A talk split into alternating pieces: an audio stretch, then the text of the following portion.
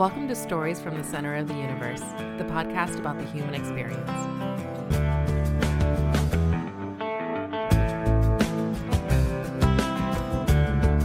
Rich Dalton, welcome back to the Center of the Universe, man. I have to mention that you were uh, episode 220. You'll end up, this will end up being episode 231. I'm super excited to have you back. Uh, and as a reminder for folks, uh, you're in California, I'm in Virginia, and we're going to get into uh, some real topics tonight that kind of talk about your story from age 22 and, and beyond. Awesome. I'm excited. All right. So we were just chatting beforehand. Uh, when we uh, ended the last episode, you were getting out of the Marine Corps, sort of thing. Um, and I assume you knew what you were going to do next. You already had something lined up. Uh, I was back and forth. Law enforcement, since that's what I did in the Marine Corps, especially canine, was my goal and, and I guess dream. But I was noticing that it was going to be a little bit longer of a journey to become canine. Most departments wanted you to put in three to four, maybe five, six years. Uh, Border Patrol allowed you to come on directly as a canine handler in a couple other places. This is, I got out in 2000, so it's pre 9 11. So there wasn't as many canine positions that popped up after 9 11. And so I was kind of on the fence. I missed wrestling a lot, which I wrestled a little uh, a bit in the Marine Corps as well. I don't think I mentioned that, but I wrestled for the Navy's Southern Pacific team for a couple years. Um, but that was kind of just on my my days off and, and things of that nature. So I was really contemplating wrestling and going back to college. So I did apply to a couple of police departments, but I, I really didn't have my my heart in that, and and so I, I ended up going back to college and did a couple semester college and two seasons wrestling. Gotcha. And uh, and then, so what, what was your plan going to college? What was the idea? Um, wrestling, Re- re- wrestling, and get a degree. Um, uh, the idea of learning and uh, an education wasn't really my goal at the time. I I just wanted to take classes to get a degree and and and continue re- and or go back to wrestling. That was honestly probably my biggest goal. Yeah, and we were talking about wrestling the last time we spoke, uh, and and you had talked about what it meant for you, but like hearing you talk about it now, like going to college for wrestling, like that's a real attraction for you. So oh, it, remind me why why wrestling? It changed my life. I, I played so many other sports, football, baseball, one season of basketball that didn't go well, uh, soccer, which I loved when I was younger, but wrestling. I, I think, and I, I started noticing lately I think the reason why I loved wrestling was one, because there was no breaks. It was nonstop. We were just constantly going. And it also allowed me to use my physicality a lot more and get a lot of my pent up aggression out. Whereas football did that as well, but it was only when I was out there on defense. And if I was playing defense, the offense went out there, I was just standing there lollygagging, waiting for the next play, the next call. And, and I, and it, was just a lot more about technique, and I was just a lot more about brute strength, and and so wrestling really just connected with me, and I'd leave practice just exhausted, which is I think exactly what I needed. I, I walked when I first started wrestling, I couldn't do one pull up. I, I I strong lower body, but not really upper body, and within one year, I went from one pull up to sixteen pull ups due to wrestling and buying a pull up bar, and and and so wrestling really changed my life. I, I, you know, and, and one thing I didn't realize that wrestling is a martial art, and I never realized that for quite a, quite some time, and it doesn't have the tradition or discipline as obviously karate and taekwondo and things of that nature, but it, it was a discipline, and that discipline is what I guess I needed. Yeah, and that really stayed with you, right? Because you, you wrestled. I mean, I I didn't realize Marine Marines could wrestle for Navy teams. I, I get that the Marine Corps is part of the Department of the Navy, but that's that's pretty cool. You got to travel to do that. So, um, so yeah, uh, I, am still involved in wrestling to, even to this day. Um, I, I, try to go and help out at, at the Palomar College and then at um, at this martial arts school down the street. But I, I wasn't wrestling with the Navy's team. They had a Southern Pacific team, and I don't know if it was allowed before. I, I remember the commander, he was a, uh, I think a lieutenant commander at the time in the Navy. He made some calls and, and he was going to allow me on the team for temporary duty orders, but I just gotten canine. And when I brought that up to my department, they were like, uh, no, we just sent you to canine school for three months. You've been begging for this. And I, and I loved canine. I loved dogs. And, and that was my dream job going in the Marine Corps. Well, my first dream job might have been wrestling for the Marine Corps team, which I tried to do when I was in Japan. Um, mind you, I wasn't good enough to make the All Marine team. I, I, I probably wouldn't have, but I, I wanted to at least try it out. And, and that never made, you know, never happened. Gotcha. Uh, all right. So you're, you're out of the Marine Corps. You're a student again, but you're out in California, right? Yes. And that, that lasted, you're saying a couple semesters. So that lasted roughly a year. Uh, almost two, almost two years. Almost two years. Sorry. So almost two years. That's, that's a long time. I mean, you had enough credits to qualify for an associate's degree. It sounds like. Um, I I I probably have enough credits to, for a bachelor's, but I just never followed through with any of that because I had gotten a lot of credits during the Marine Corps, and then I got credits before the Marine Corps. So I, yeah, yeah, I had probably maybe eighty, maybe ninety. Um, so at least an associate's. Yeah, well, ninety for most colleges puts you uh, at the beginning of your senior year. Yeah, a solid sort of thing. Um, any plans to ever go back?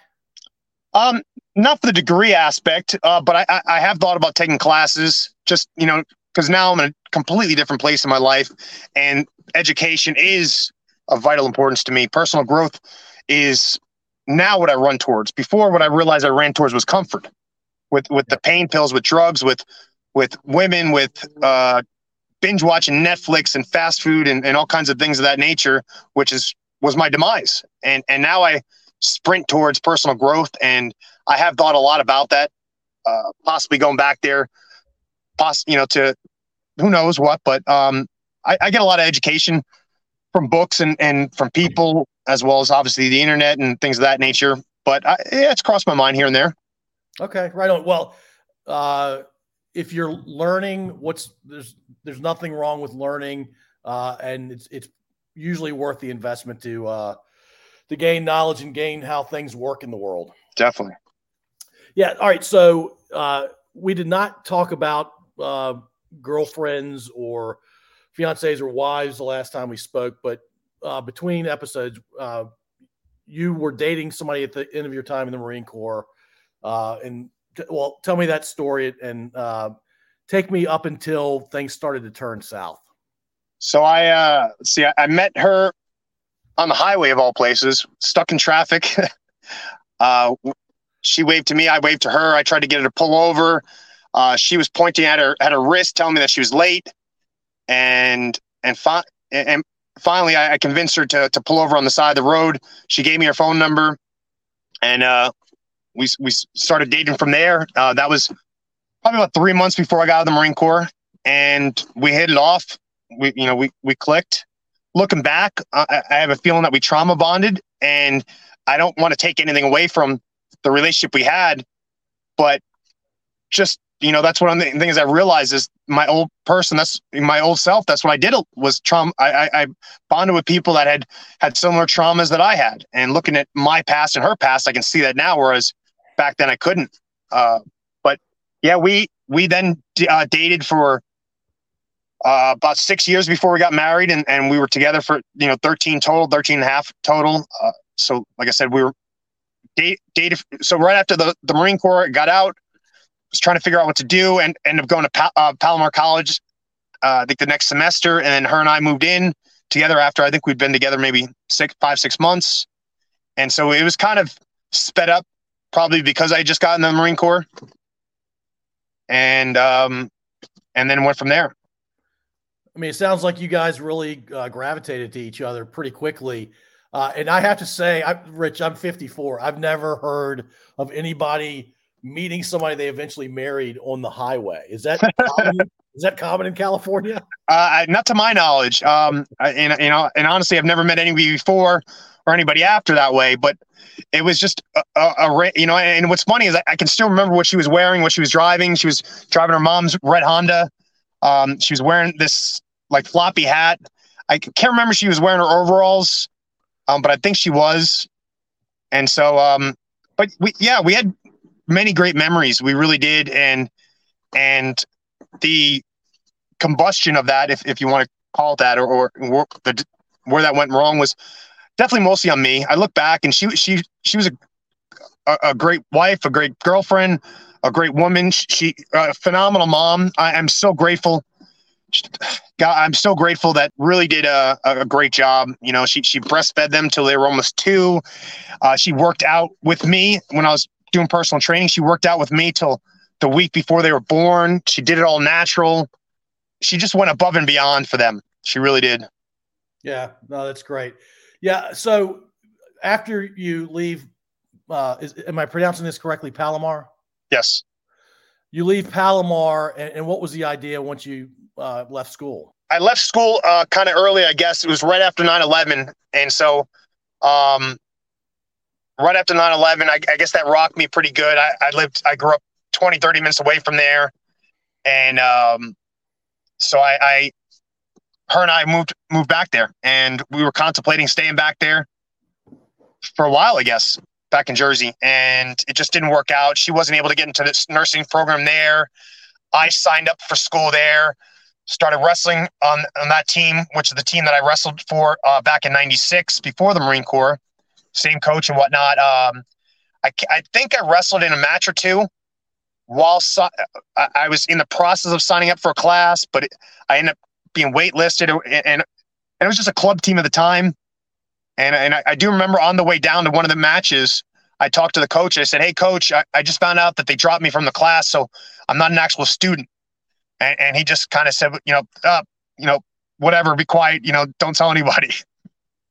and if I remember correctly, I, I, think I wrestled that day, anyways. But um, yeah, that, that, you know that.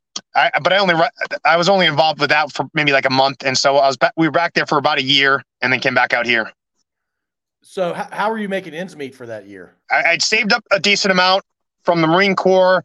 I, I was getting my, I think I had my GI Bill. Um, I, I had my disability coming in. My ex was working. I think I oh, I worked. Oh, I was a delivery delivery driver, uh, a pizza delivery driver with my old uh, wrestling captain from high school, Jason, and uh, rest in peace, who I miss dearly, and and um, probably a couple other side jobs. But yeah, I, I, we were actually only out there ten months, so we were there from December to October. December 01 to October 02. Yes. Okay, and then you decided New Jersey was not for for both of you, and uh, you made the collective decision to go back to Cali. Yeah, she she missed her family. Um, her, her you know her mom or you know ever ever you know she has a big family and they're real close, and they were all out here, and it just you know it it wasn't what I remembered it. It wasn't you know people had moved on, things had changed, I had changed, and so I was like, yeah, let's, let's go back. And did you have a job lined up when you were headed back? Not lined up, but I had. Oh, I forgot about this. I did have. I had another job for the last three or four months there. I, I worked at the company that my mom and my mom worked at for a while, uh, a, a limousine company doing uh, uh, taking reservations and confirmations. I worked there for a couple months, and in that building, they had a gym, and and one of the employees told me about the gym, so I went down there. I just wanted to go. Oh, yeah, we get to work out free. Well, I didn't, it was a female, and and I think maybe that was why they let her work out for free. And they wrote me into doing personal training, and I, I forget how much that was, probably a couple hundred a month. And so I said, okay. I'd always wanted to, and so I did that for I think a month or two, and that like all of a sudden a light bulb in my head. I'm like, this uh, man, I know kind of thought about the personal training. So right when I got back here, probably a couple months later, I went and got certified, and then uh, right after getting certified, I got my first personal training job once I got back. Gotcha. And so uh, you, have talked about physicality, you talk about physical fitness. Uh, did did that job really really appeal to who you were at the time? Oh, definitely, because I, I always loved coaching in sports and and obviously, like you said, health and wellness and fitness. Uh, I started coaching my junior senior year. I wouldn't call it coaching, helping out the little kids for the uh, the, the rec program in wrestling. Uh, and so I, I really, really loved that. When I went back and that was the other thing I was doing when I was back in Jersey. I was helping out the high school team and the rec team. That whole year, I, I, I actually was coaching that year for the rec team. um, every practice and, and on the on the on the matches and all that. And then I helped out with the high school team. So that just helping, coaching, teaching, inspiring people was always something that you know was real close to my heart. So that that just seemed to click. And uh, so I, I know you eventually became a, law enforcement officer again. Uh, how long did you do personal training before you, you went back into law enforcement?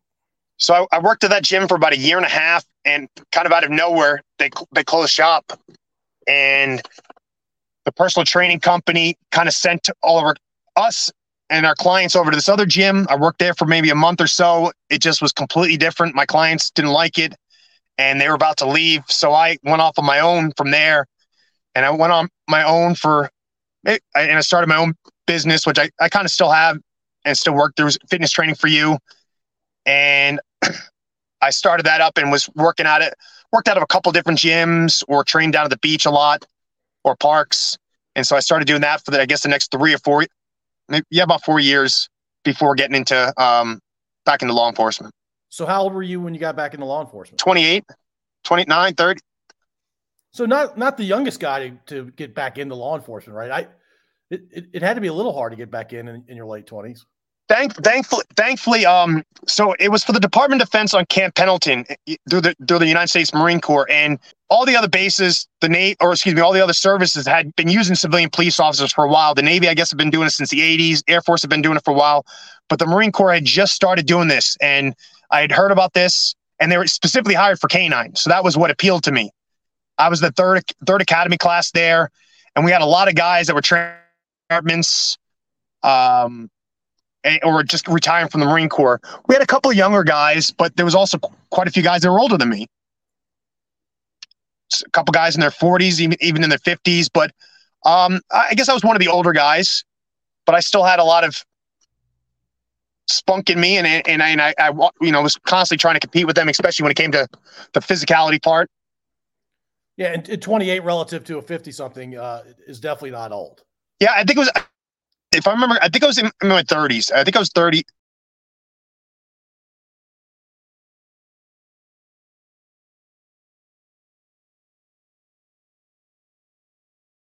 think I was thirty years old. Okay. All right, and so by most of your life, well, certainly your childhood and your early adult life, uh, what was your view on uh, drugs? Oh, I, I was completely against it. Um, I, I, completely believed in the DARE program. Uh, I, I, tried weed twice when I was 18 to impress some girls on two different occasions. It literally took took a hit. Uh, even alcohol. I, really never drank until my senior year. Well, so I thought at least. And then lately, I've been remembering uh, pictures of me at three years passing a can uh, of you know, beer back and forth with my cousin at a block party when I, when we were when I was in New York City, and I brought that up to to my cousin Sharon that you know, and and she laughed and she goes, "Oh, you loved beer." I said, "What? What do you mean by that? What do you mean I loved beer?" I, you know, somebody that drinks a couple sips of a beer one time doesn't love beer. So now I've been wondering. I'm like, was that a one time thing or was that a an often type thing? you know, which would make sense. Why well, I don't really have many memories of, of when I was, you know, six and younger. Hey, Rich, uh, I have a memory of my dad drinking beer with his buddies, and he thought it would be funny to watch his. I think I was four years old at the time. Watch me take a sip of beer. Of course, they had had a few, and I'm like, maybe, maybe that was the only time he did that, but I, I don't know. Who knows? Same here, and. Yeah. And, and, mind you, I, I, I think I went over this before, and, and I and I would just like to just share this real quick.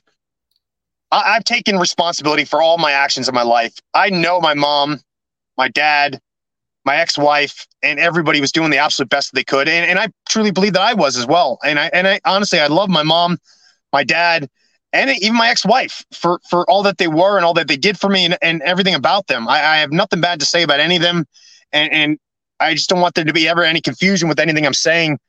But yeah, I was again completely against drinking. I tried it a couple times here and there, but um, I remember in my junior year in high school and, and, and whatnot, my friend, you know, the, one of my friends, good friends that I grew up with, we'd laugh, be like, oh, you know, those losers at parties, just what do they do? Just stand around, just drinking and talking. Like that doesn't sound fun. And and then right before uh, f- my my football season comes around, right before the uh, first um, first game, I fractured my collarbone, and I'm out for the season. Well, I didn't know if I was out for the season, but I kind of told myself I was because I wasn't even sure I wanted to play football that year. I was really focused on wrestling, and next thing you know, I was going to parties, throwing parties, and and you know, kind of having a good time from from then till right before I left the Marine Corps.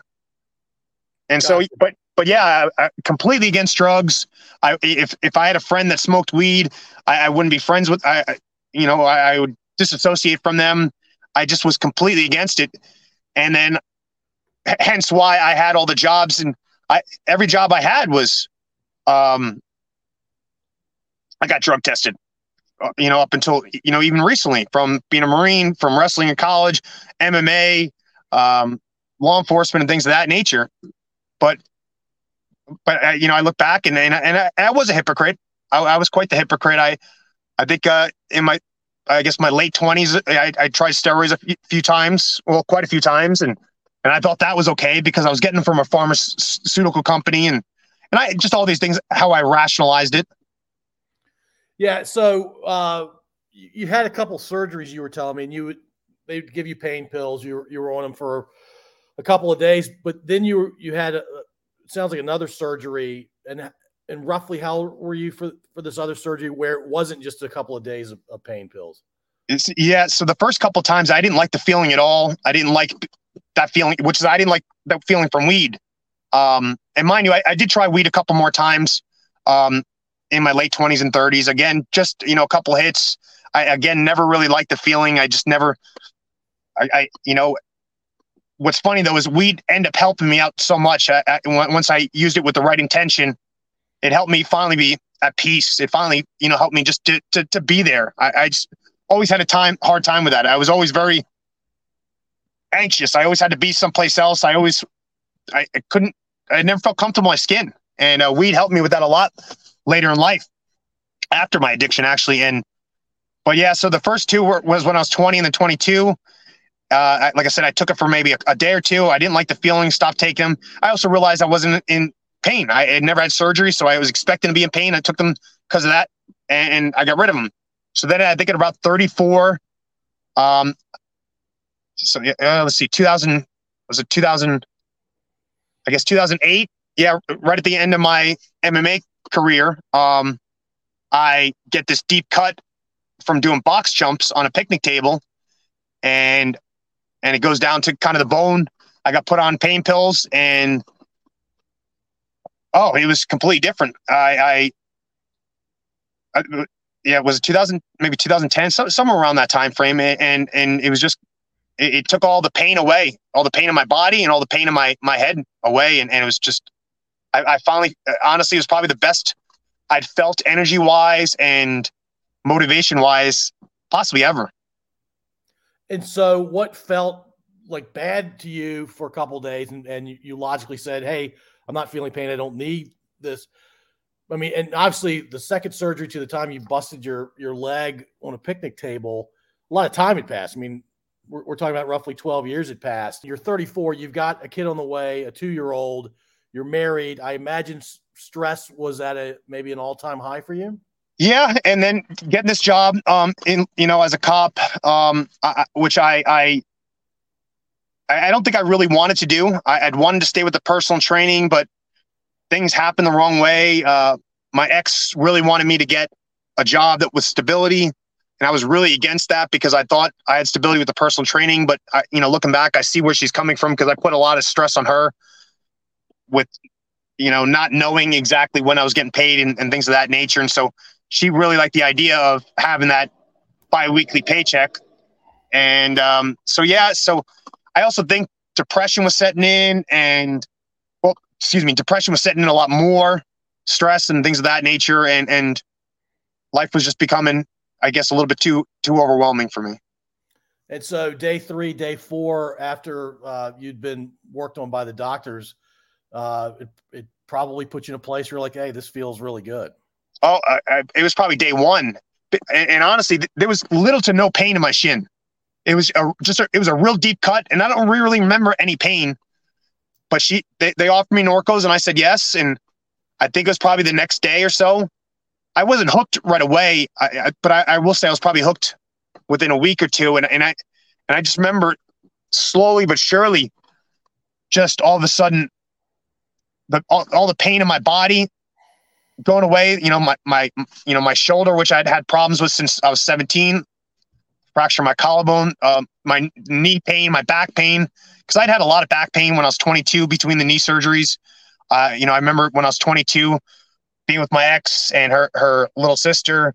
We'd always go to all these amusement parks, and I was every 30 minutes having to sit down, having to take a break. I was doing that a lot when I was in the Marine Corps as well, where I was constantly on light duty because my back was just constantly just giving me problems, or at least I thought it was.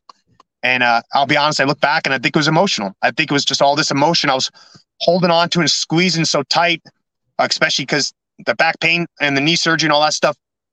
You know, well, the back pain all started right after the knee surgery, which also started right after finding out about Anthony, my 24 year old. And um, so, yeah, so it just made me feel great. And, and I remember coming home from work and I'd, I'd pop one of these pills and all of a sudden I, I had energy to, I'd work 14 hour shifts and I'd be able to come home and play with my kids and get on the ground with them. And, and I was able to kind of get back into jujitsu a little bit.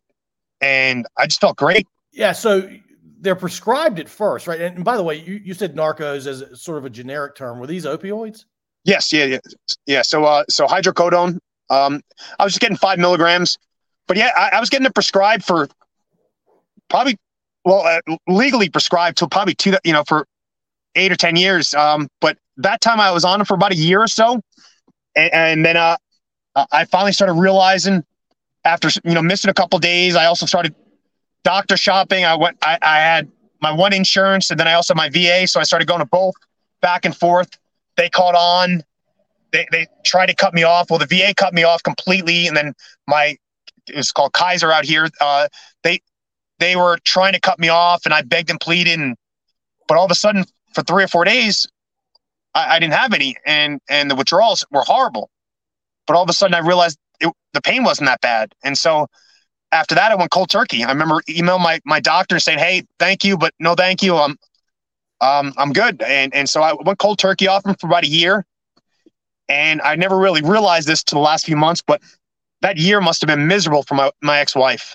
Um, because not only was I off the pills and cold turkey, I wasn't doing MMA. So I, I think I substituted those addictions or coping mechanisms. Well, they were addictions at that time, but my coping mechanisms were MMA and, and fitness. But I wasn't really working out because I was still in a bit of pain um, and still obviously dealing with this withdrawals because the withdrawals took about phys- you know the diarrhea, you know, the, the, the sweats and all that stuff. That lasted for about two weeks, and then stomach issues for like probably the next two months. But all of a sudden, as that went away, I, I, I think I really was taken out on her. I, I, you know, and that's what led to the divorce. You know, that was the last year uh, of our marriage, and and looking back, I, I, I must have, I must have really caused a lot of problems for her, and and I don't want to go into do, too much detail, you know, for for her sake, but I, I did not treat her right. I, I, I manipulated her. I, I, uh, I, gosh, I, I, I gaslighted her. I was a narcissist. And, and mind you, I didn't think I was any of these things. I really thought I was a good person because I, I, I would do this trading in my mind. Well, I, I, I did all these things for her. So even if I do these couple bad things for her, I'll make it up by doing these things. And, um, yeah, I was just constantly lying to her, constantly doing just really bad things. Um, and, and you know, she'd catch me w- with some of these things, and and and mind you, I, I if it wasn't for her, I, I would have no problem sharing um, all of it. But I, I don't want to cause any pain or, or, damage to her. Um, but I, again, I just, you know, I, well, yeah, I'll, I'll say it. I, I, cheated on her quite a bit, and and um, and and a lot of times it wasn't even physical. It was just on, on the internet, talking to women, and things of that nature. And it was never because of her. She she was great. She really was. But I was one of those people that well, you should have known. Why, why didn't you do this for me? I, well, I, I know I didn't ask, but you, you, you know, you should have known. Just a lot of that nonsense. And again, at the time, I really didn't really see it, but I, I just had so much anger inside me since I was a kid. So much anger, so much rage, so much depression that all was untreated. That I didn't know how to deal with it. I didn't know how to cope with it. I didn't even know it existed. And then these pills, like I said, were this magic thing that came away, and then and so, yeah, that that that definitely, I think, was the uh, one of the key. Well, that wasn't the key factor. I was the key factor, but that that played a big part in in ending the, the marriage. So you you you become drug addicted at the age of 34. I think you said. Yeah, uh, somewhere around there. Yeah, and and how long were you before you uh, went cold turkey? So so that so the, so that was I, I I went cold turkey for about I think about a year, the last year of my marriage. So that was probably about 2011. And then um, my my cousin, who was 40 years old, had a massive heart attack on his way to work and was in a car accident. And I, I went back to New Jersey for that. And while I was back there, she sent me a, a very cryptic email or text and I called her and I, and I kind of, she just kept telling me she wanted to talk to me when I got, you know, and I kind of forced her to, and then she just told me that she wanted a divorce. And, and, and I, I think that's when I got back on the pills and, and, and, and then it was off and running from there. Yeah. So, I mean, it's, it's a shocking to me that you got divorced when you were clean.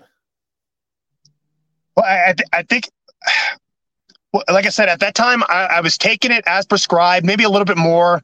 I was taking it when I, you know, when I drank on the weekends. Um, well, not every weekend, but you know, when, when I when I did drink, which was probably at least every other weekend. Um, so I, I was mixing it with other things, which I'm sure concerned her.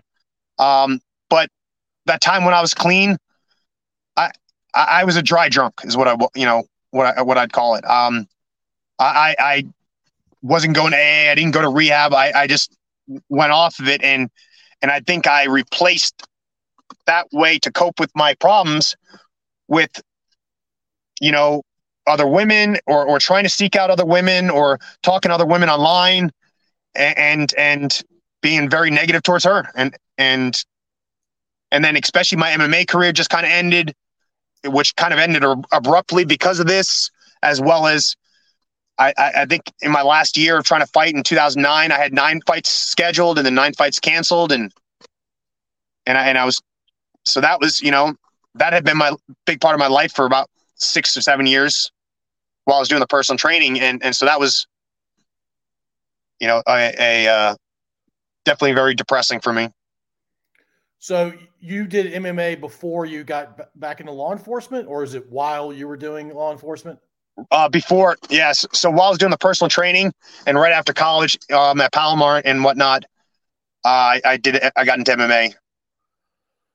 All right, we're, we're talking about a lot of heavy things here, um, but and, and, I think we're going to bounce back. I, I want to talk about maybe a couple of stories from your law enforcement with the DoD out there at Pendleton. Um, I, I think I want to explore uh, the addiction a little bit more. But I, I I'm fascinated.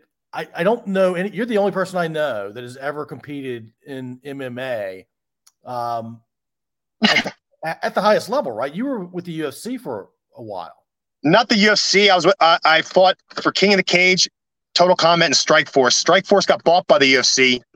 Um, so my my second last fight was for Strikeforce at the Playboy Mansion. It was the uh, Playboy Mansion's first ever MMA fight and that was a guy that was undefeated. Uh, this guy Daniel Puder, who was from the WWE, and that was the first car, first fight on the main card. So I really thought that was gonna slingshot my career. I was uh, what was I three, two, and one at the time, and and, and it being at the Playboy Mansion, it was streamed on Yahoo Live. It was the first time Yahoo, and this I, I got started in kind of in the beginning of MMA, not not the complete beginning, but at least the beginning out here. My first couple fights were in Mexico my first two fights were in Mexico because it was illegal still in California. And then uh, I fought in Georgia. I tr- was supposed to fight in Colorado, but um, the, the guy got injured right before before our fight, and then I fought Me- uh, Mexico again, and then California, and then at the Playboy Mansion. Like I said, that, I thought that was going to be my big breakthrough. I lost by decision. Um, and and then my next fight was King of the Cage versus another guy who's undefeated. I beat him, and so by this point in time, I'm three and one, four, four wins, three losses, and um, but at the same time, I was a very boring fighter. I, I didn't take many chances. I was a, a grinder. I, I, would throw an overhand right, shove you into the cage, and, and try to beat you up from there, and, and, and just kind of lay on you. And so, and at the time, the refs would if, if there wasn't enough action on the cage or on the ground, they'd stand you back up or they'd put you back in the middle, which I didn't like at all. And so again, like I said, I, I was just pretty boring and and um yeah. So, I, but yeah, I, I trained with a lot of legends back then. Uh, you know, Dan Henderson, who was still to this day one of the best MMA fighters. I trained with him for quite a few years.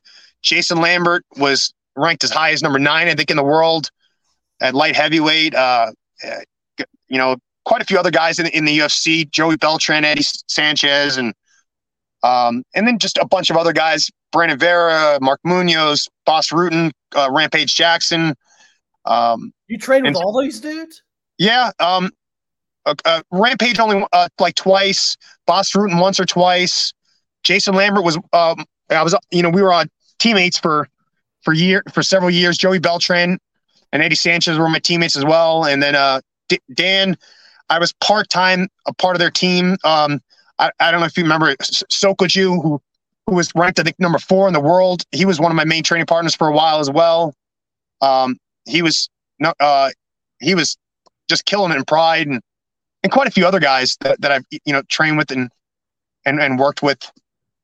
So and, and this was all in your twenties. Uh, late twenties, or I think late twenties, early thirties. Yeah, so you were getting in you were in MMA when it wasn't nearly as widely accepted as it is now. Oh, not at all. Yeah, it was back when the UFC. So this was back UFC 40.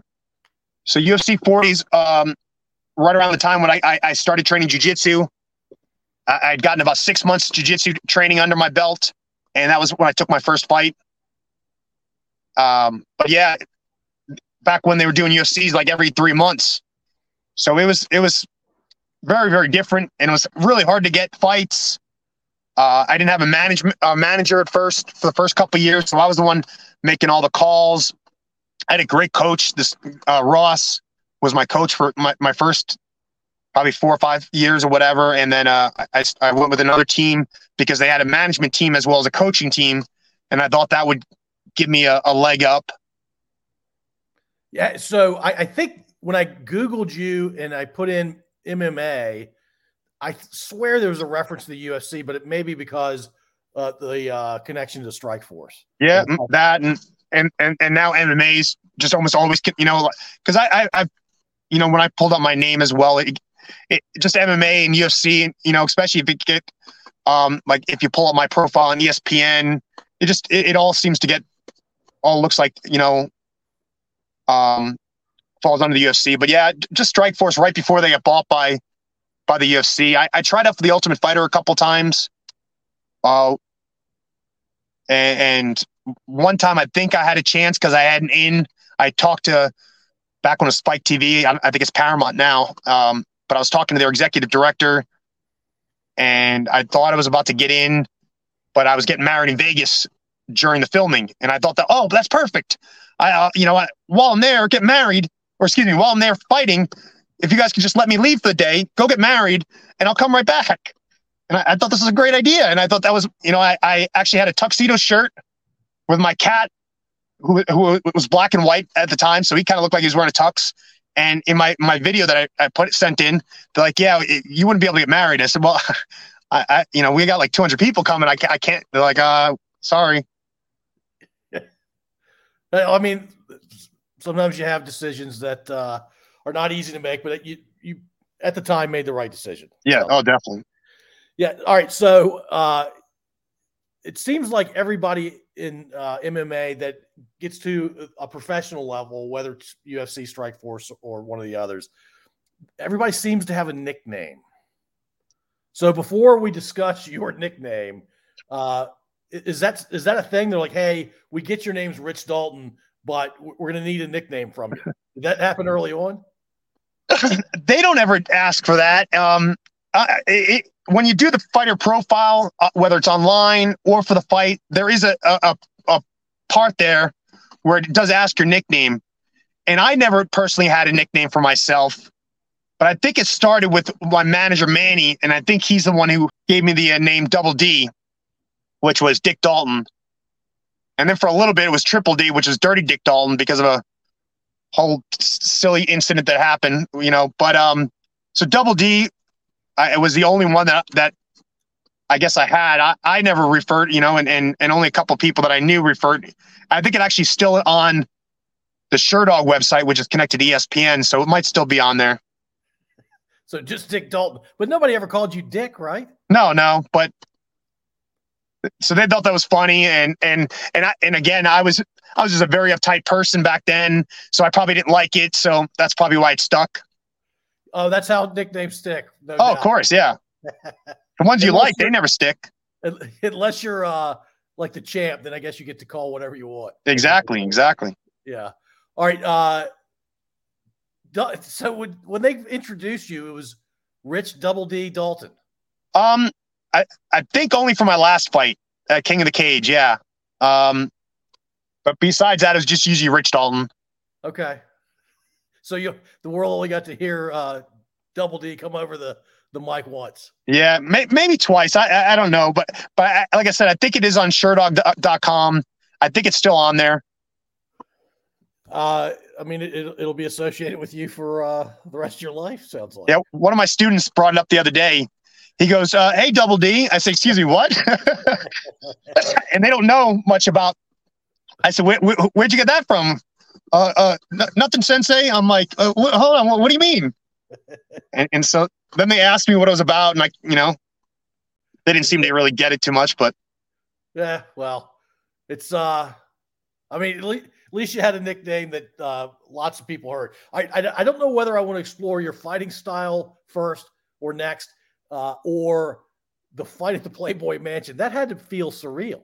Oh yeah, that was yeah, that was great. I, I ended up getting to go a second time doing security there.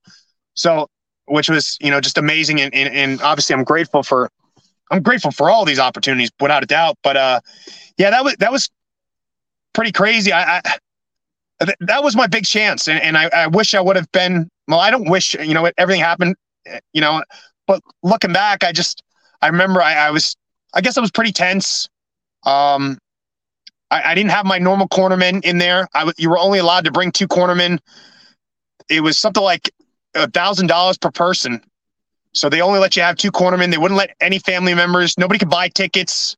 They had a bunch of you know B and A level, you know, a couple B level celebrities, but you know, maybe some, you know, I well, I don't mean to say it like that, but um, but like I remember Joe Rogan was there. Um, um, uh, Jaime Pressly was there, and, and Joe Rogan's by no means B level, um, or easy, either is Jamie, but um, but at the time I, I I didn't I knew their faces, but I didn't know their names. A couple other people were there. That, that I, Garry Shandling was there, who I was a huge fan of his show, and I didn't know about him being there till years later.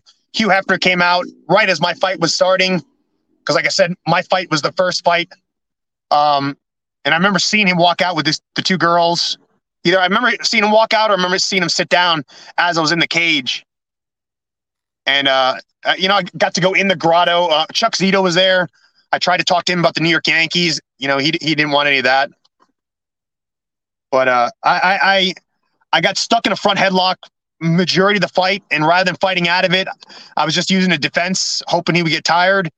And, and he didn't and kept, kept getting me in and I kept in a sense, put my head in it, kept using that same defense, and um, in a sense, again, hoping that he'd get tired. And I, I kept my game plan. So, I, and and if you you listen to the fight, that's what the commentators talk about. Uh, Frank Shamrock was the the commentator who I briefly talked about. He just moved out here to Carlsbad. I briefly talked to him about about it uh, off Instagram a couple months ago, and but him and the other announcer was saying that I stuck to my game plan, which I do agree with. But I, I, was trying to pressure him. I was trying to force him into later rounds. He'd never been at, at you know, he'd never went the full distance. Most of his fights he'd end in the first round. I, th- I think the back, I think all of them he did. And so, yeah, it was, it, you know, it was a great time, but I remember my head felt like a bowling ball afterwards. Well, excuse me, my head, my neck felt like I was holding up a bowling bowling ball just because he'd been hanging on my neck the entire time. Yeah, so uh, it's funny you mentioned Rogan. I, I listen to Rogan's podcast from time to time. He has a, an unbelievable memory uh, of fights and of of details that, that the typical person wouldn't. If I had a chance to meet Joe Rogan and I mentioned Rich Double D Dalton, would he uh, would he remember? Um, probably not. But I, will be honest, I do look forward to the day that that I, I speak to him or or you know hope you know I, hopefully get on his podcast because he's been a, huge inspiration. He, he he's been a huge huge help in my recovery. He he's been a mentor without even know it, and and, and because of the people that he's had on from Jordan Peterson to Sadhguru to Jay Shetty to oh God, I don't even I shouldn't even start a listing because there's so many others that I, I don't want to miss their names. Um, he's opened my mind to so many different books, to so many oh David Goggins, so many other things, and then even him to watch his transformation. To now listen to him talk about kindness and compassion. Mike Tyson has been another one that's been on a show. Um, so he's been huge, and and I, I know he talks about redemption stories and, and comeback stories. And obviously, I know I have a great one, and especially because I'm willing to talk about it all. Like this, I have no more shadows anymore. I have no more. All my closets are open. All the skeletons are, and, and, and there's not many people that are willing to do that. However, the only reason why I'm willing to do that is because I I gave up everything. I lost everything and then gave up everything. After, you know, and it was well after losing everything, I, I just said, well, let's get rid of everything as well, you know, and, and I've, I've really gotten rid of almost all of attachments. I, I haven't dated in almost a year. I, I, I stopped watching porn, stopped masturbating, stopped dating, stopped having sex, um, and, and all kinds of things. It's been about a year. Um, gave up food. I, I usually only eat once a day. Um, I, I eat my cell phone.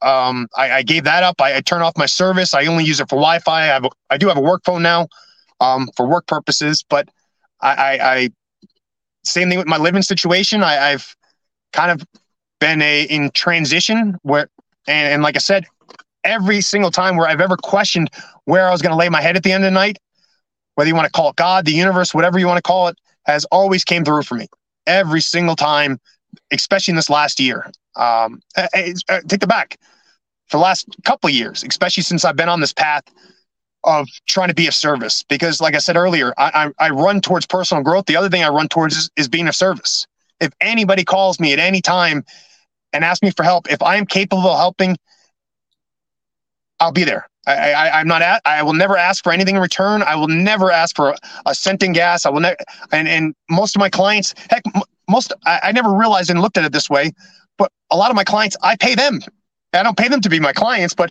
you know, I'll lend them money if I ever have any extra money. Um, I, you know, I'll drive them places. I'll, I'll, pick them up. I'll help them. I've helped them move, um, as well as friends and, and other uh, people. Um, I, I, just feel like I, I, need to be of service. I, I, want people to take advantage of me. I, I, realized that probably about a month ago. I want people to say, "Oh, Rich is a strong guy. He could probably help me move." Call me up. Hey, Rich, can you I had a buddy call me today. Hey, I'm going out of town. Um, would you, would you be willing to stay in my extra room and, and watch? You know, he's, him and I were cops together. He actually called me just about an hour ago. He's like, I know you know how to handle a gun and handle yourself. And um, my my my wife is is kind of scared after the you know the the racially charged shooting. And would you mind staying the night there? I said, on it, got you. And I I I love to be of service now. And and again, I don't not only do I not expect anything in return, I don't want anything in return. I, I, I usually go out of my way to say thanks, but no thanks. And, and I will never down the road say, hey, remember that one time that you did this? Can you do th-? that? Will never happen. Now, mind you, I say those things because I used to be that way. Remember that one time I did? You need to help me out now because I, that's not me anymore. Yeah, when you and I first spoke on the phone, you, you talked about most of the world is constantly uh, in the middle of uh, negotiating or discussing some some sort of quid pro quo, very transactional. I don't view you as a whole person. I view you as a means to something I want. Uh, and and I try to live like that, but it's hard. So the it fact is. you're doing it all the time, uh, it probably feels great to you. It, it does, and, and and mind you, it, a lot of it.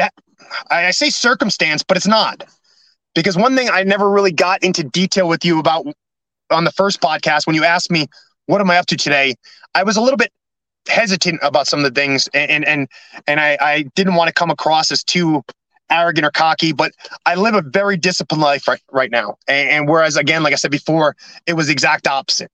I, I, would go to work and be disciplined there to a certain degree, and I would train and be disciplined, you know, or work out. And but in between that, I was usually running home to the couch or to the chair, and and and I was just always in pain or just constantly tired. And and I really believe it was because my mind was just constantly spinning from the could haves, the would haves, the should haves, the guilt, the regret, the shame, the just the anger, the the regret. I, I had so much regret. If I would have done this, I shouldn't, you know, and just all those things. And anytime those things would pop up, I'd have to shove something in my face, my throat, food or, or soda or drink or pills or drugs.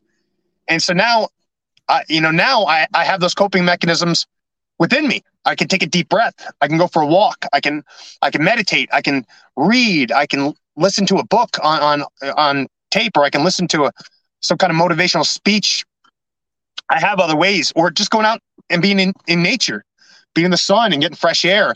Those things are such great, but breath work is probably my biggest one. If, if I ever do get overwhelmed with anything, I, I can just take some deep breaths or, or do some breath holds and, and I can snap right back. Yeah. So, Rich, we're going to do a third episode together. And, I, and I, I think that third episode is you talking about what kind of was for lack of a better way of describing this, your your your rock bottom, uh, and then coming out of that rock bottom, and then then thoroughly exploring what your last year or two have, have been like. Uh, so we, we I'm, we're going to go for a little over an hour here. We're, we're roughly 55 minutes. I I, I want to uh, talk a little bit more about your time with uh, DoD at, at Pendleton. Was that a hard gig? It, it doesn't seem like a lot of crazy felonious things would happen in a place like Camp Pendleton. You would think. you would think. Um, and that's what most people said. Oh, you're not, you know, you're not a real cop. And and mind you, I, it was different. It, it, you know, wasn't the same as New York City or L.A. or things of that nature. But we did have. But the big difference is the things that happened on that base stayed on that base because the only way the media was allowed to to to come on base or to talk to anybody is if the military allowed them. And so there was a lot of things that happened on the base that nobody, and, and that Vanessa Guillen Fort Hood incident is a perfect example, especially out, all the bodies they found after that. And um, yeah, we you know there we had murders, drugs, gang, gangs, um, especially right when I got hired on and, and before that, because Oceanside at that time had one of the reports I'd gotten was 26 known gangs in Oceanside at the time. And, and 26? Yeah. And, and w- within a three year period, two, two cops were shot and shot and killed, um, by, by, uh, get, you know, In and mind you, Oceanside's about a, I think it's about 200,000 on the population, and so it's it's not not a big city, but it's also not real small. And and so it, yeah, those 26 supposedly known gangs, and, and I think in around 2010 they they actually had to zone off two areas where um, there was no gang affiliate. You know, if, if two people were caught wearing the same color shirt, they they were allowed to be pulled over and, and get their information taken, especially if it was red and blue or you know things of that nature. Um, so that spilled over onto the base. Uh, coyotes was also an issue. People, a lot of you know, whether Marines or things of that nature, going down to Mexico, picking up people, going through the base to avoid the checkpoint. Uh, we had a couple terrorist events um, where they were using the base um, to uh, the paintball uh, park to train as well as to get to know the base. We had a couple other incidences. Uh, I was a canine handler, so I decent amount of bomb threats, uh, decent amount of drugs. And, and, mind you, as a canine handler and just an officer, I didn't know all the, the deeper stuff, NCIS, but you know, we had a helicopter crash. I was, uh, you know, second on, on scene for that. Um, let's, you know, uh, we had, you know, I was the murder we had a murder. I I wasn't working that day for that one, but uh, one roommate killed the. You know, there's a couple murders during my time there. But yeah, I, I was canine, and and one of the reasons why I went canine was, well, one, I love dogs, but I'd go on missions, and so they'd send me to New York. When I was in the Marine Corps earlier, I, I got to go to Greece and and Italy and Iceland with with uh, as a canine handler for HMX. This time here, when I was a, a DoD officer, I went to New York City for two weeks for the the G6 GA conference or whatever it was, um, which was great because I got to go to my hometown with my dog and and, and see some old friends and stuff like that. Um, but it, it was really great the first year or two, and, and then depression, stress, and all that stuff really beat me up. And I, I was just a crappy employee. I just was very unreliable, getting there late, two minutes, three minutes late, calling out of work. Um, just couldn't be depended on, and and that just spun out of control over and over again. The first two years, I was doing a lot of martial arts with them, so that was really good too. But then that group of guys, they left and they got stationed elsewhere because I worked with Marines as well, and um, and just things changed and I changed, and then they've been trying to fire me for my last couple years. Uh, they were trying to get me on my weight because my weight got up to about 250, 255. I was using my thyroid as an excuse, um, which I know played a part, but there was so many other factors, and I wasn't even trying to really lose the weight. So then they ended up transferring me over to to dispatch. So I became a 911 dispatcher for the fire department for the last year and a half, and then they then they were finally able to fire me from there. Yeah, wow.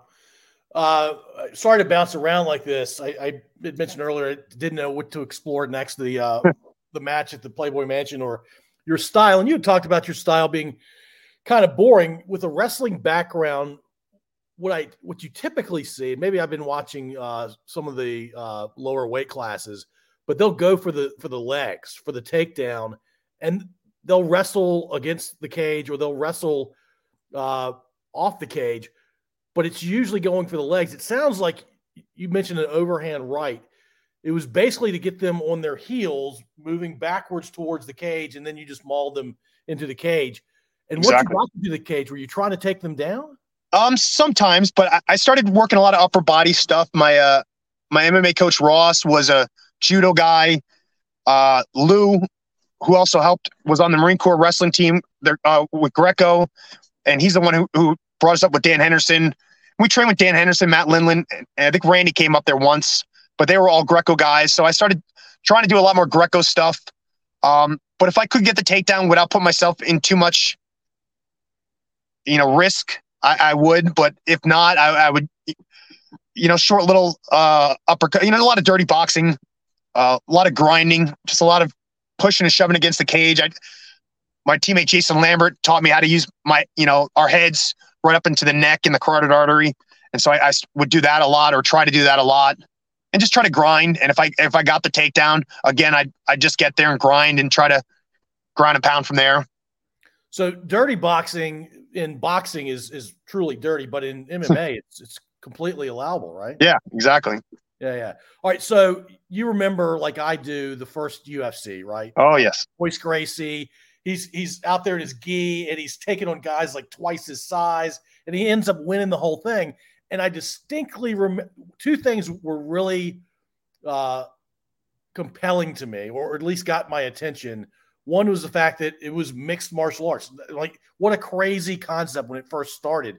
But you love the idea. I'm going to see a brawler go up against a, a jujitsu guy or whatever yes. it was. Uh, the other thing that w- was just as a an American male, this was appealing to me no holds barred, except I think you couldn't eye gouge in UFC one, and yep. might have been like you couldn't do something in the in the in privates sort of thing. No, you were allowed to the first up until I think UFC five. Remember, remember the one guy he he he punched the guy in the groin repeatedly. That's right. That's complete. So it was eye gouging. It's was it one other thing? Eye gouging and biting. I think were the only uh, the only rules for the first couple UFCs. Okay, and then by the time you got to around UFC 40, when you got into it, uh, it sounds like things had normalized a bit. Yeah, a lot more rules.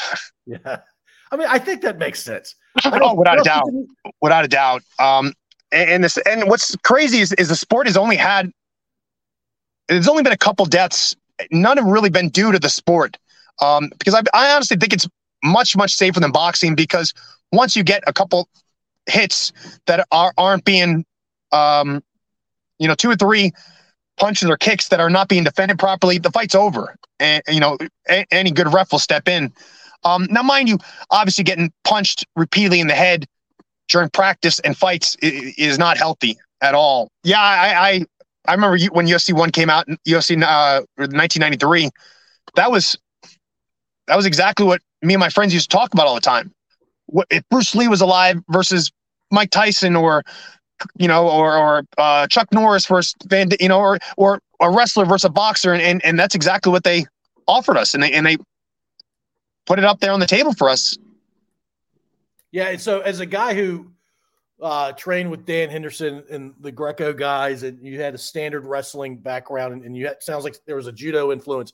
Did you have anybody that uh, was really honing in on boxing skills, or is that just never really going to be a big part of your fighting? I, I, went and did Muay Thai for about a year, and I, I worked with a guy with a, did, did, American kickboxing for a little bit, uh, but I did Muay Thai with with a uh, guy named Ruben here in Oceanside. Um, my buddy Josh was a real good boxer. Um, the MMA team that I finished with, North County Fight Club, they would utilize a little bit of boxing, you know. So I, I, it was, but again, it was mostly to get to my grappling. And this, my fight at the Playboy Mansion was the only time I actually stood up and banged with somebody. I think he caught me with a punch, and and, that kind of woke me up. And I said, finally, I didn't want to wrestle anymore. I, I kept pushing him off me and trying to, and I think I could have knocked out, but but you know, I, I connected on a couple shots, and then he kind of locked me up. And I remember my coach yelling at me, Matt, was, you know, you know, push off, get off, you know, get back in the center. And and I wanted for the first time in my career, I wanted to so bad because I thought I had him and I was tired. He was tired. He was hanging on me. And and so, but yeah, it, it, it was boxing was just again a means to an end to get to the wrestling. Yeah. Something about wrestling with you. We probably joked about this last time. I, I was a basketball guy. I, wrestling did not have any real appeal for me. But talking to you and other guys that really love wrestling, I, I, I get it. it. Was never for me though. Yeah, no, I get that. Yeah. All right. So we we have talked about a lot. Uh, are there things in this part of your life uh, that we we didn't talk about? Because I do want to get together with you one more time uh, to really get into um, this this arc of like really really low to where you are now, which I've only known you for the last what couple of months, and and you you appear to be in great spirits and and wonderful health, both mentally and physically and emotionally. And, and, I, honestly, I am. I, you know, I, I've I, I've I'm back to church. Uh, I, I I'm being of service. Um, and, and, church doesn't mean it. You know, I, I, I don't even know why I brought that up, but it's just allowed me to explore my spiritual side again, and and even more so, seek out people that are like minded, as well as people that are, are just looking for answers and and be of service. I, I, try at least twice a week to work with uh, the sh- shower uh, shower programs that give showers to the homeless community. Um, we started a clothing drive at uh, the the dojo that I'm at, Champion Eyes. Uh, we're collecting clothes for these uh, organizations. I work with about five or six di- different organizations. Um, you know, not not directly, but indirectly. A couple with them directly, but you know, indirectly. Um, but yeah, you know, as, we talked earlier, that addiction and getting fired led to homelessness and and a, a lot of rock bottoms where um, I, I, was actually homeless for a year with my kids in motels. I didn't call it homeless. I just called it transitioning. And and mind you, I didn't think I was homeless because I'd had an apartment and then I didn't, and then I had rented a room, and then I was in motels, and then I rented another room. But I was, you know, and, and I just I couldn't get it together. I, I, I really couldn't get it together. And, um, and so, so yeah, there was a bunch of rock bottoms after that. I, I overdosed with my kids in, in a Motel Six. Um, yeah, Rich, we're, we're going to say that one for the next yeah. one. That's, that's an unbelievable story. Yeah. I, I think that probably, if you had to pick one bottom, that was probably it, I'm guessing. It, it, you know what? I, have tried to. You know what I mean? Um, that was one definitely. You know, my mom's passing um, two years ago. That was another. Um, th- there was quite a few. There really was uh, losing everything I owned. For for me mentally, I, looking back, it was not a big deal. But everything I owned was in storage. So that was, you know, when I lost all that because it was a lot of stuff for my kids. Um, you know, getting hospitalized, uh, getting 5150. You know, I, I wasn't arrested, but I was basically uh, hospitalized by the, you know, the, the cops came, the fire department came because I was having an anxiety attack, but overdose. But I don't even, I don't even know how to explain it. You know, we can, you know, touch that next time as well.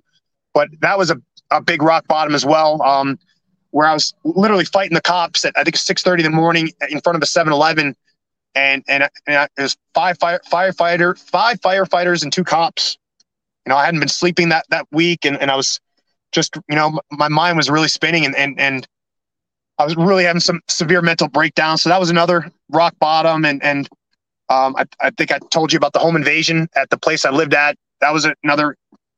So yeah, so it's it sounds like we've got plenty more to talk about. the guy I'm talking to right now, I can't imagine being in front of a convenience store at six thirty in the morning fighting seven guys that, that, are there just to make sure you don't harm yourself or others.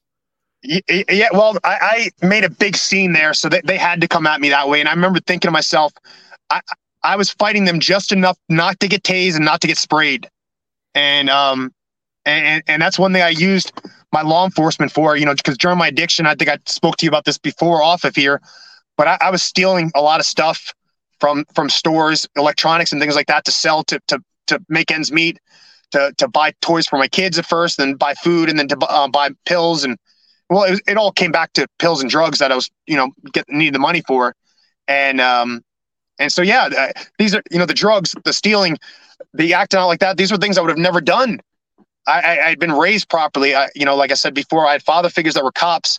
I'd always thought of myself as a straight out person. I, I never stole from people. I, I, I, and then, but then I, I, I used and abused my mom while she was going through her cancer treatment, borrowing money from her left and right, knowing that I wasn't going to pay it back. Well, I, I thought I'd be able to pay her back once I got clean, but I had no idea when I clean, and, and I didn't know how to get clean. I, I didn't know if I wanted to get clean for many, many years, and yeah, man, you are. Uh, you, you, I think you said something out on Facebook today or yesterday, uh, something to the effect of most champions uh, have overcome a lot of adversity, and, and very few that were born and lived in privilege have uh, achieved such heights.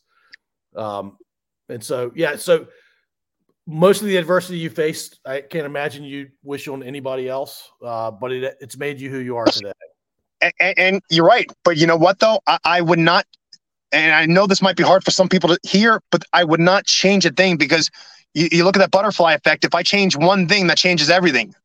And then on top of that, all the lessons that I learned from all those rock bottoms has has built me into this person that I am now that I'm finally proud of. I can finally say I love myself, which I never could have before. I, I because I didn't. I didn't know what love was. I'm still having a hard tr- time receiving and giving love um, but I finally love myself and, and I love who I am now in, inside, not, not, you know, because I used to look at myself from the outside.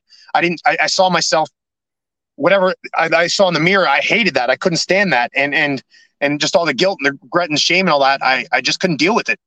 And so there was just so much anger and hate and misery in my life for majority of my life. And mind you, I say that and, and maybe this person, that person. Oh, I knew you. You you were happy. I had bouts of happiness, without a doubt. There was plenty of, you know, and, and I had a mom that tried so hard. She, I, she, I, I look back and I'm like, holy, how did she do? It? I put her through. I, put her through so much, so much problems and so much. But yeah, I, I was, you know, a very different person now. But uh, yeah, I, I, I wouldn't change anything. I have no regrets anymore. And and if my kids were to hear this, yeah, they, they might be that might bother them. That, that might um that might hurt them. I don't but, think you mean. I don't think when you say that, I don't think you mean it in a hurtful way. No, and, and, and you know what? I look forward to the day that I can share these things with them. And I don't know when that will be. I don't know where that will be, but I know that we will reconnect. I, I talked to you know, those my my middle and youngest son. I talked to them. Um, usually every other week. I haven't talked to them in, like I said, two months now. Um, I don't know if they're busy. I don't, I don't know if they don't want to talk to me anymore. I, I don't know what's going on yet. But I, again, I know that if you know, as long as I continue down this path, which I, I know I will. I, I, I have all all the faith in the world, which is something I never had before. I, I know that what, whatever I put my mind to now, as long as I put in the work, stay disciplined, and stay consistent, it will happen. And and I have many other dreams and, and, and things that I'm creating, businesses, ideas, programs, and obviously being you know back in my kids' lives as well as I would love to be back in my ex-wife's life and and her husband and and my oldest son's family. you know I would love to be a family and again in in a weird way um you know and and maybe that doesn't happen for you know months years decade I don't know but I I truly believe that that love will shine through well the good news is you can control how receptive you are to all those things uh, and so you're you're doing your your part, man. Yes, sir. All right. Well, hey, Rich, I uh, your story is unbelievable. Uh, well, many many aspects of your story are unbelievable. I, I look forward to talking to you the next time, and I appreciate you joining me for a, a second installment of your story. Again, I am beyond grateful for this opportunity because this has been one of my other purposes to share my story. I, I, I really, I know there's plenty, plenty people that need to hear this, and and the last thing I want to say is this: I know that I'm going to be judged. I know that people are going to judge me. I, I actually shared some of these stories with one person, and he turned to me and said, "I want to punch you in the face right now." And I thanked him. I said, "Thank you for being honest." I said, "I can't even imagine how many other people have thought that, but because of my size, because of my background, they didn't want to say that, but they thought that." And I'm and and this guy's a black belt martial arts, so he he felt confident enough to be able to say that. And I'm like, "Thank you." I said because I know I'm being judged, but I I also know that it, I'm planting seeds. I, I know that there's people that are struggling. I know that I know there's a lot of people that are struggling out there because I've I've had many people reach out to me that have heard a little bit of my story or know or, or followed my story from afar, um, or at close up, you know, close friends. I know there's people because I, I remember how miserable I, and I and I know this whether they're you know whether they realize it or not, whether they're in the addiction, whether they're homeless, or whether they think everything's okay. And and now I'm able to see the red flags how people cope, you know, all those unhealthy coping mechanisms that, that, are out there. And I can see those people that are in a lot of pain. And, and, and if I can help by being in any way help, um, I'm more than happy to. And, and I, you know, I, I've shared before, but you know, all my information, my pictures, even my before pictures when I was 305 pounds are on my Instagram and Facebook and anybody's more than, you know, more than welcome to, to look it up and, and check it out. And, um, and and message me or ask me questions or, or reach out to me. And and I'd love to help anybody you know from the Lyme Lyme disease community from addictions or homelessness or mental health or, or fitness or obesity or anything.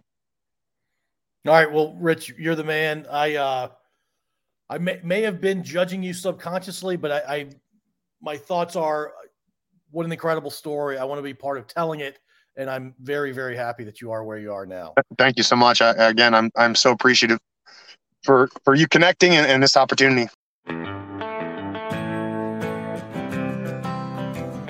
Thank you for listening.